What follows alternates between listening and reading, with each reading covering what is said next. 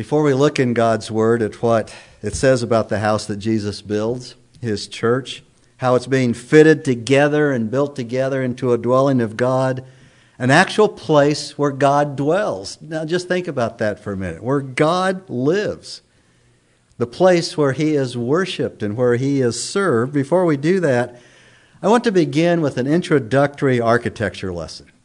As most of you know, I'm an architect as well. So this is Architecture 101. To me, this is fun stuff. This is basic stuff in architectural design, and I, I trust it'll be the same for you. We're going to look at what it takes to produce a building that functions efficiently, effectively, that it's well designed, that it's architecturally uh, pleasing to the eye, that really is a beautiful building. And so there's an insert in your bulletin this morning on the, the colored side of the insert. So I want you to look at that, uh, that picture of the, the two buildings and color on the one side. It's on the side of the bottom of the sheet. It says, Form follows function.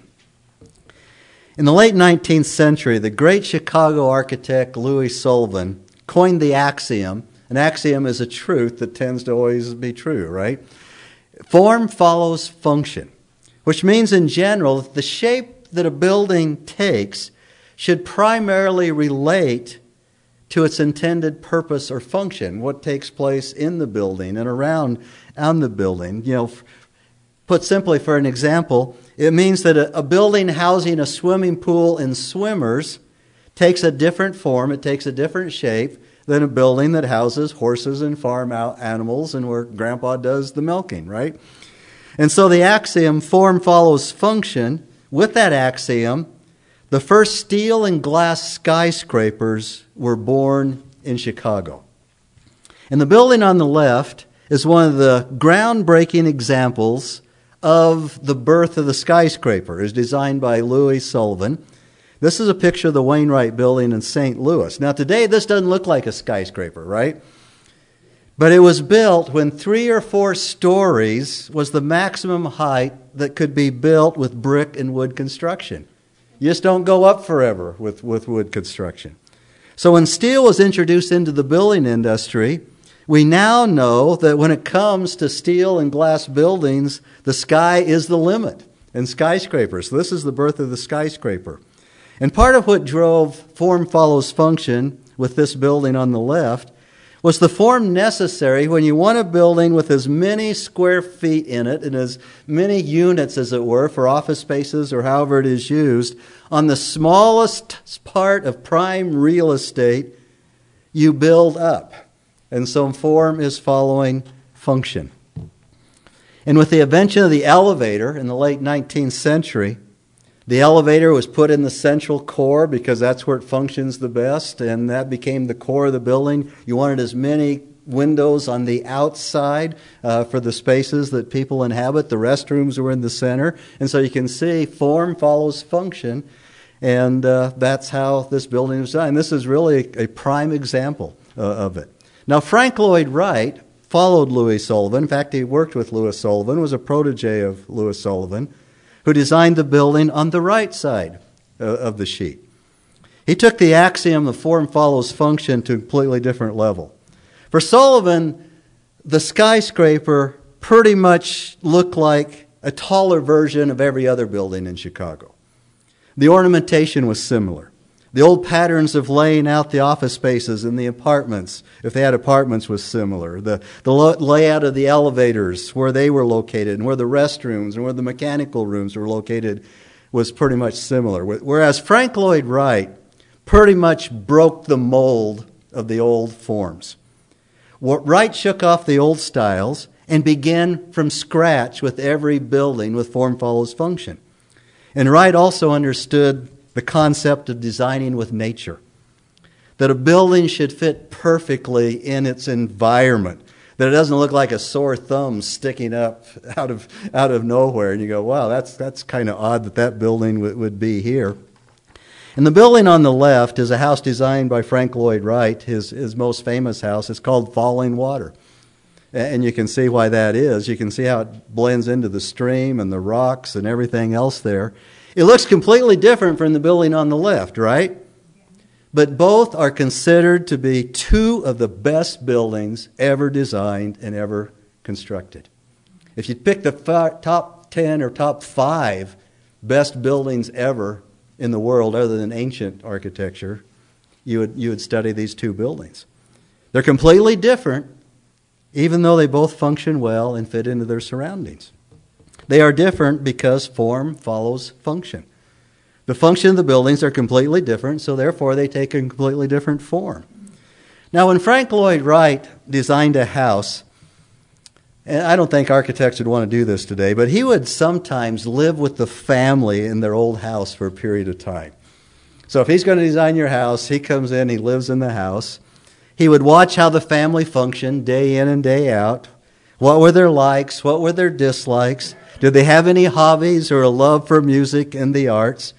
what, what kind of spaces worked and what didn't work for them. He, he carefully watched for furniture in the house that was never used, or rooms the family seldom went into, or existing spaces that didn't work very well for their intended purpose, how the family was to function. And then working with the family, he would talk about these things with them for their new home. And based on the various functions that take place within the house, and considering how all the spaces in the rooms needed to facilitate how the house was to be used effectively for the purposes that they needed to be used to, Wright designed the house specifically for that family. Now, the Lord Jesus Christ is the design or the divine architector. Architector, boy, boy, back to kindergarten with my profession of the builder of his church, his house. He's the divine architect, and he has designed the church his house to function perfectly to fulfill his intended purposes. And his plan for the church, the body of Christ, is to be fitted together. It's built together into a dwelling of God, an actual place where God dwells, where God lives, where each individual member, each one of us, is given a manifestation of the Spirit of God for the common good. And the form that the building takes will facilitate its intended function and use. Now, if I was an architect sitting down with some folks and asked this question, what kind of place do you want the church to be? And of course, with the church, we're talking about the people, the body of Christ. What kind of place? But this is where we meet. So when we're together, when we're the church, in other words, how should it function? And we ask this question why? Why do we ask this question? What kind of place do you want the church to be? Why? Because form follows function. So let's think about the functions of the church for a moment and how that will be expressed so we can start thinking about form. What kind of place do you want the church to be? On the vertical plane, some might say, I want the church to be a place where I can express my praise and my heartfelt worship to God where I can worship God in spirit and in truth. Or someone more in the horizontal plane might express, I want the church to be a place of refuge. I want the church to be a safe place where when my own walls are torn down and I am broken, I can reveal my brokenness. And where in community, God restores my soul. I want the church to be the safest place on earth where I am loved and can love.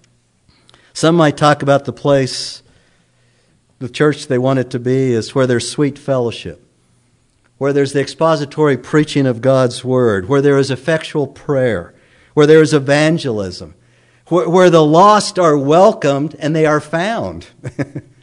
I want the church to be that kind of place. I want the church to be the place where there's the breaking of bread, uh, the fellowship of breaking in bread, but also the celebration of the Lord's Supper. And I want the church to be the place where there's baptism. I want the church to be a place of spiritual growth and maturity. I want the church to be a place where there's diversity, holiness, and discipline, and obedience to Christ. And I want the church to be a place where I can serve God and serve others with giftedness and with gladness. Now, at that point, if I was the architect, I'd be going, wow. how, how on earth are we going to do that?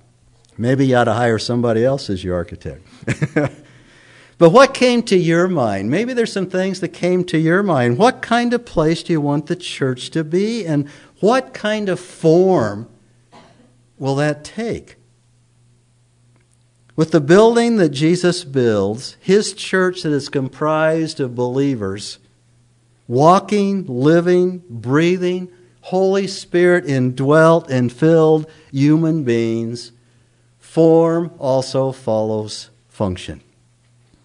The Lord Jesus Christ has perfectly designed and is building his church to function exactly as he has planned it to function, and he has strategically, strategically and purposefully placed each one of us exactly where He wants us to be to serve exactly where He wants us to serve.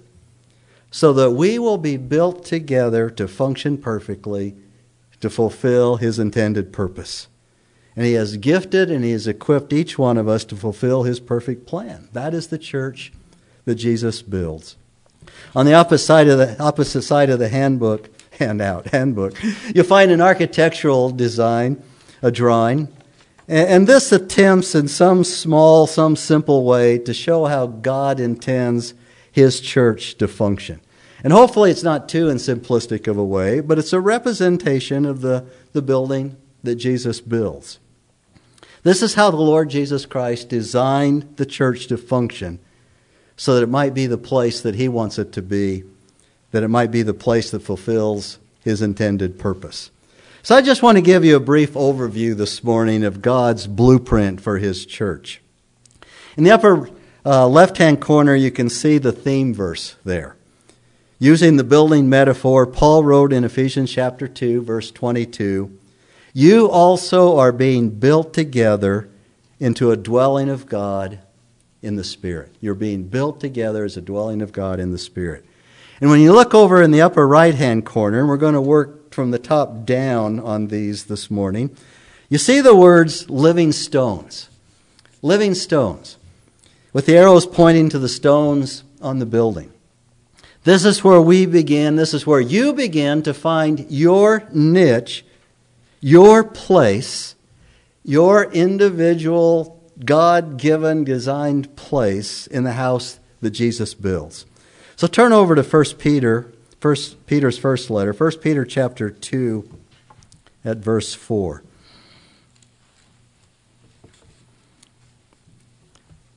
First Peter chapter 2 at verse 4. Here Peter describes Jesus as a living stone. A living stone. That God's church is made of living stones, and Jesus is the primary living stone. We'll go on to see that uh, he is the cornerstone. And then Peter goes on to describe believers as living stones as well. We are living stones in the building that Jesus builds. It's not a house made of wood or stone or brick or steel, but it's made of living, breathing human beings. So verse 4 of 1 Peter chapter 2, speaking of Christ to begin with, Peter writes, And coming to him, coming to Jesus Christ, as to a living stone which has been rejected by men, but is choice and precious in the sight of God. You also, as living stones, are being built up as a whole as a spiritual house for a holy priesthood to offer up spiritual sacrifices acceptable to God through Jesus Christ. Each one of us as a believer is a living stone. And all of us put together where God wants each one of us individually to be, doing what He wants us individually to be doing, are being built up into a spiritual house. And it even gives, Peter even gives the, the purpose for this. The overall purpose is to offer up spiritual sacrifices acceptable to God through, through Jesus Christ. That is our primary function. Everything else falls underneath that, is, is a subcategory. And one of those subcategories is spiritual gifts. So you'll notice on the drawing below living stones is part of what the arrow points to there, you see the words service gifts. Service gifts. This refers to the spiritual gifts mentioned in Scripture that can be classified, well, at least one way to classify them, because in the same way that uh, the Bible uses different analogies for the building, we're also the body of Christ, we're the bride of Christ, you can, all those kind of things. Uh, the spiritual gifts are classified in different ways in some of the different books as well of, of the Bible. But uh, here, they're, they're, the word service gifts gives us a good classification of the spiritual gifts that can be classified as the way that you serve. You serve the church and you serve Christ with that particular gift. And so this begins to answer the question where am I supposed to be in Christ's church?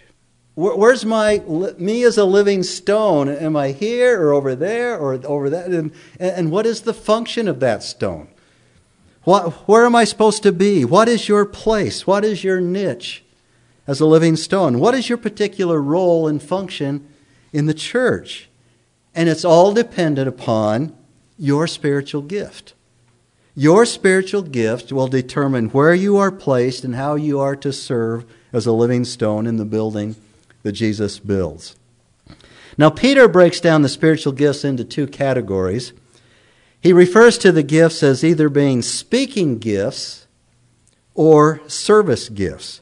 Uh, we see that still in 1 Peter, but in chapter 4, verses 10 and 11. 1 Peter chapter 4, beginning at, at verse 10.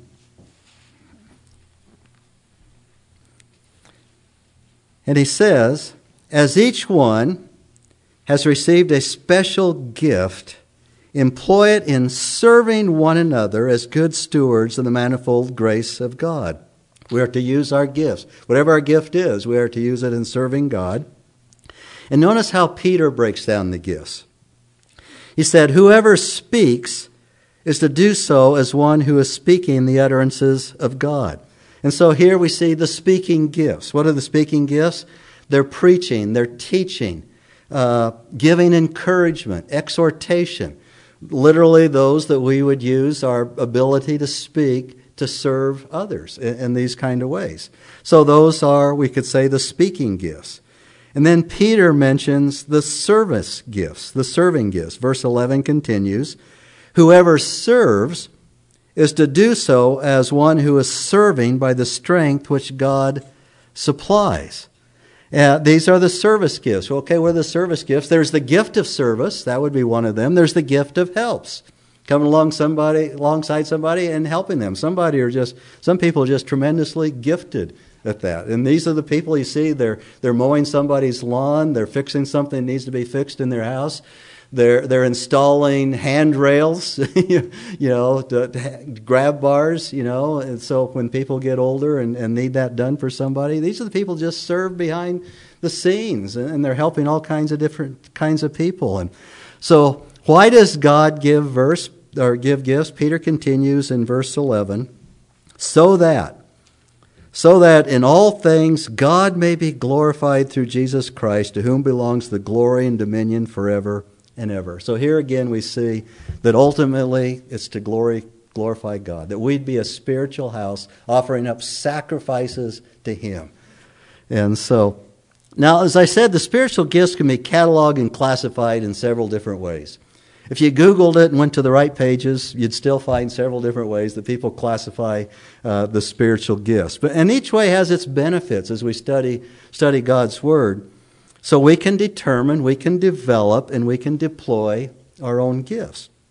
But for our purposes, I find it helpful when we're talking about the building, a building analogy, to break it down into service gifts that are speaking or vocal. These upfront ministries, we would say, ministries that are typically done uh, in, in, in more of a public setting service gifts that are speaking or vocal, and service gifts that are quiet and behind the scenes. And so, like, like helps or, or mercy, giving mercy, because Peter tells us right here that every spiritual gift is a serving gift. And so we're going to start with the serving gifts and then break that down into service gifts that are that are more vocal, they're the speaking gifts, and then those, those quiet gifts of people serving behind the scenes. because it's all intended to serve the body of Christ for the common good. All are, are serving gifts. So, to get you thinking about it, it's the morning of handouts. So, there's another handout in your bulletin this morning. And at the top of one page, it says support gifts. And uh, that's, that's the front page. And, and this classifies the spiritual gifts. And I I'm not going to say very much about this list today because we're going to be, over the next several weeks, really understanding what each one of these gifts are as we learn what our own individual spiritual gifts are. But I want to point out that your spiritual gift, singular, every believer has a spiritual gift, singular. Every believer. So, what about you know, do, do we get more than one gift? How does that work? I, I know that I have more than one gift. You probably, you know, if you've given much biblical thought about this, you know that you're gifted in, in more than one way. So I think it's best to see that each one of us has a gift mix that is our one individual spiritual gift. You have been given a gift that is a mix of more than, than one gift. And, and, I'm not saying that even this list is exhaustive. You know, you know, I think we find other places in Scripture. You go back to the building of the tabernacle in, in the Old Testament, you find the gift of craftsmanship. God spiritually gifted these people to do this wonderful ornamentation and build these wonderful things and make these wonderful things for, for the temple and, and, and for worship. And so so it's not an exhaustive list. So just don't think, okay, I've got to find myself in here. Well, you know, don't you know? And even when you do, take for example, as each each gift mixes differently. Someone who has the gift of teaching, but also has the gift of faith. Just imagine for a minute what, what their ministry is going to look like. They're going to be exhorting people and, and, and exhorting God's people to do great things of faith for the God, to, for God to step out on faith. But his or her ministry and service will look different than someone who has the gift of teaching but also has the gift of mercy. Right? What a tremendous ministry to come alongside someone who is hurting, to open up God's word appropriately, not just to throw a bunch of verses at them and say, have faith. you know, that's what the other guy might do. You know, and that wouldn't be appropriate. I'm not saying they, they would do that. But, uh, but to open up God's Word, give them comfort, give them encouragement. Uh, mercy is what? It's the ministry to the miserable. To come along somebody who is miserable and be an instrument of God's mercy. Now, all, the, all those who have the gift of teaching, not all of them have the gift of mercy. And they can't do that as someone who is gifted in bestowing mercy. So if you're looking again at the sheet with the gifts listed, I just want to call your attention to the backside because there's a little parenthesis down at the bottom, a little footnote. And I want you to take note of this. The note says that the potential gift mixes, just taking those on both sides of the sheet, just the gift mixes that are listed on the sheet, which is probably not all the gifts, is 5.19 times 10 to the 36 power. That is the potential gift mixes that are just listed here. That's 5.19 with 36 zeros after it. And so, based on the gift mixes, there are potentially this many different spiritual gifts. Your gift is one of these, you know, and by the time you add the others, add some more zeros. Since I couldn't express that on the drawing, that's why we have my simple sketch this morning. You know, kind of, this is the KISS method. Keep it simple, stupid, but that's for me, okay? you know, because there's just, you know, God's house, God's building is so incredible. His ways are so much higher than our ways just to diagram it, we're going, wow, Lord, I just, this just, but this is a way that I hopefully we can understand it. And so below the living stones, you see the designation, the scaffold. The scaffold. What does a scaffolding do on a building? Well, a scaffold supports the builders and the, the workers and the building until the building is completed, right? And these are designated, at least on this, this drawing, as sign gifts. And we'll talk more about those later uh, in the coming weeks. But the sign gifts are those which support the church and the work of the church until the other supports are in place. And we'll be talking about those supports in a minute. And we'll have more to say about the sign gifts in coming weeks. But below that, there are the evangelists and the pastors and teachers. Now, these are the support gifts. Notice that the arrows point to the supports in the building. What is it that supports a building? What keeps the building from falling down? These are the columns, the beams, the lintels, the floor joists, the rafters, the bearing walls. These gifted men support the rest of the living stones. So turn over to Ephesians chapter 4, at verse 11. We're just going to keep flipping back and forth between Ephesians and, and 1 Peter this morning. Ephesians chapter 4 at the, the 11th verse.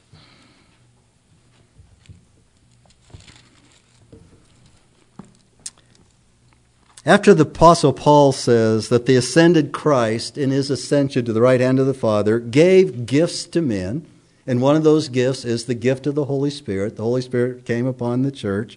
The gifts are also the spiritual gifts. Paul mentions the support gifts. Verse 11 of Ephesians chapter 4. And he gave some as apostles, and some as prophets, and some as evangelists, and some as pastors and teachers. Why? Why did he give these particular gifts? And in fact, the way the structure of the language is here, he gave also these men to the church. These men themselves are gifts to the church. But why did he give them? Verse 12 For the equipping of the saints for the work of service, to the building up of the body of Christ Evangelists and pastors and teachers undergird and support and hold up, as it were, all the other ministries, all the other gifts, all the rest of the living stones in their ministries. When the saints, the living stones, are equipped for service, the body of Christ, to change the metaphor, is built up. And if the saints are not equipped, then what? The building crumbles and it falls and it has no support. So please turn once again to Ephesians chapter 2. Go back in Ephesians to the second chapter. The second chapter of Ephesians at the, the 19th verse. In Ephesians, as we work down the chart, we see the foundational gifts. The foundational gifts those gifts that form the foundation of the church that Jesus builds. And as most of you know, the foundation is the most important element of a building. There must be a proper foundation. I was talking to Joe yesterday, and I'm sorry he's ill today, but uh, he was asking, Pastor, what's your sermon going to be on next week? Because he's going to be playing the piano. And I kind of said in tongue in cheek, I said, well, it's going to be the wise man built his house upon the rock, and the foolish man built his house upon the sand. And, and Joe said, I think we ought to sing that. And I think we ought to sing it too. So I hope he gets better next week so we can, we can sing that because such deep, wonderful theology in the children's song, the faith, the faith of children. But there must be a proper foundation. So Ephesians chapter 2 verse 19 says, So then you are no longer strangers and aliens, but you are fellow citizens with the saints and are of God's household, having been built, having been built because the foundation's already there. Having been built on the foundation of the apostles and prophets, Christ Jesus himself being the cornerstone. Now, if you look at the drawing, you'll see the foundation laid by the apostles and the prophets. You'll see that Jesus is the cornerstone, which is also part of the, the foundation. Jesus himself, of course, is part of the foundation. And we only have time this morning in our next few minutes to look at Christ as the cornerstone. I think we need to focus on Christ as we end this today. And then we'll take an extensive look at how the wise men built and the, the foolish man built, the foundation laid by the apostles and prophets. We'll see that, that next Sunday. But now I want to see that Jesus is the cornerstone. So once again, turn to 1 Peter chapter 2. Go the other direction in your Bible. The second chapter of Peter's letter, the fourth verse. This is where Peter talks about the living stones. And in verse 4, first of all, we saw Christ, as we read this before. And coming to him as a living stone, coming to Christ as a living stone, which has been rejected by men, but is choice and precious in the sight of God. Then go to verse 6. For this is contained in Scripture, as he quotes the Old Testament Behold, God says, I lay a stone in Zion, a choice stone, a precious cornerstone. Now, some buildings today have cornerstones, but they are not the same thing as they were in Jesus and Peter's day in ancient architecture.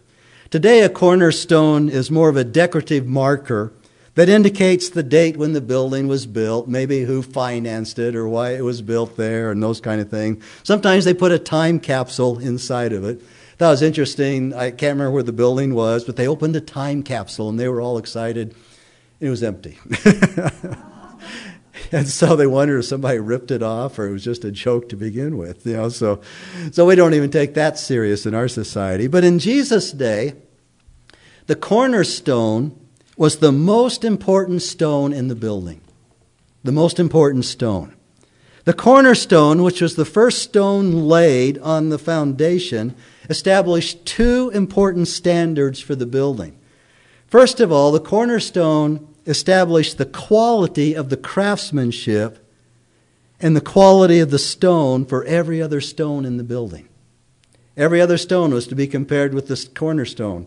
And secondly, the architect fixed the bearings and the walls and the cross walls of the buildings in relation to the angle that the cornerstone was laid. So, first of all, the cornerstone established the quality and the craftsmanship required for all the other stones in the building.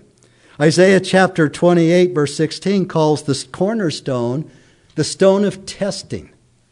The stone of testing. In other words, every other stone is to be tested for quality by comparing it to the cornerstone. Excuse me for a second. Oh, did you hear that gurgle? Basically, it says to the builders and the masons every stone in the building must be of this quality, the quality of the cornerstone. Not only in type and quality of the stone itself, but in its cutting, in its crafting, in its honing and it's fitting to precise measurements. Now, if the building were a temple or a palace, the cornerstone would be of the highest quality possible. It'd be cut and honed with precise angles, finished and smooth to exacting standards, and any stone meeting that quality was rejected. If the building was to be used as a smokehouse, then lesser quality stones were used which met the type and craftsmanship of the cornerstone. So they take a stone, this will work for a, for for a smokehouse, and they would lay it down and then say, okay, this every other one. The same was true for a house or a library. The cornerstone established the quality of the rest of the stones. So, what about the building that Jesus builds? Peter says that the cornerstone is a choice stone. It's a precious stone. It's a valuable stone. And the reason that it's a choice, precious cornerstone is because the cornerstone is Jesus Christ himself. Look at verse 6 again, where Peter quotes Isaiah. The Lord is the one who chose and laid the cornerstone. He says, Behold, I lay in Zion a choice stone, lay in Israel, as it were, a choice stone, a precious cornerstone. And he who believes in him will not be disappointed. The word translated choice means select. In verse 4, Paul uses the word and translates it chosen. Before the foundation of the world, Christ was chosen by God to fulfill this holy purpose. He would be the select stone, the choice stone, the valuable stone that would die on the cross as the perfect sacrifice for our sins. The Lord said of Jesus Christ through the prophet Isaiah, Behold my servant who I uphold, my chosen one, in whom my soul delights. I have put my spirit upon him. Jesus is a perfect stone because he is perfect in his deity, but he's also perfect in his humanity. And in his perfect humanity, God become flesh, Jesus is the standard for all the other living stones in the building of his church. And so we, as living stones, are being shaped, we are being honed, we are being smoothed. Into, there's parts of us cut off, part of our lives cut off. We are being finished and polished to the exacting requirements of the cornerstone. Jesus is the standard. And secondly, the laying of the cornerstone in ancient architecture. The architect fixed the bearings of the walls and the cross walls of the building in relation to the angle of the cornerstone. So once the cornerstone was laid, all the stones laid in one direction were in perfect alignment with the cornerstone. And all the stones laid in the other direction were in perfect alignment with the cornerstone. And everything was in perfect alignment and all the lo- stones laid on top of the foundation and stacked on top of each other were in perfect alignment with the cornerstone. And the implication of this is really cool. Because if you are in li- alignment with Jesus Christ, the cornerstone, if you are in alignment with Christ, you are going to be in alignment with everybody else who's in alignment with Christ. I remember Dr. Howard Hendricks saying one time, the main problem with Christianity today. And when Howard Hendricks said the main problem, you listened. And I'm trying to imitate him best I can. He said the main problem with Christianity today is that Christians are trying to be like each other instead of trying to be like Jesus Christ. And A.W. Tozer said it this way has it ever occurred to you that 100 pianos all tuned to the same fork, tuning fork, are automatically tuned to each other? They are of one accord of being tuned not to each other, but to another standard to which each one must, but to another standard to which each one must individually bow. So 100 worshippers met together, each one looking away to Christ, are in heart nearer to each other than they could possibly be, were they to become unity conscious and turn their eyes away from God and strive for closer fellowship. Isn't that insightful? When we look to God, then we have perfect fellowship with everyone else who is looking to God. Imagine what that would be like, how we would function as Christ's body of living stones, to mix the metaphors again, if we all patterned our lives after Jesus Christ, the cornerstone. I thought of that great old hymn Oh, to be like thee. While I am pleading, pour out thy spirit, fill with thy love, make me a temple, meet for thy dwelling, fit for life, which thou wouldst approve. Oh, to be like thee, oh, to be like thee, blessed Redeemer, pure as thou art, come in thy sweetness, come in thy fullness, stamp thine own image deep in my heart. One of the things my architectural drawings cannot do is to express the beauty, the elegance, the absolute magnificence of the building that Jesus builds. Look around. Look around.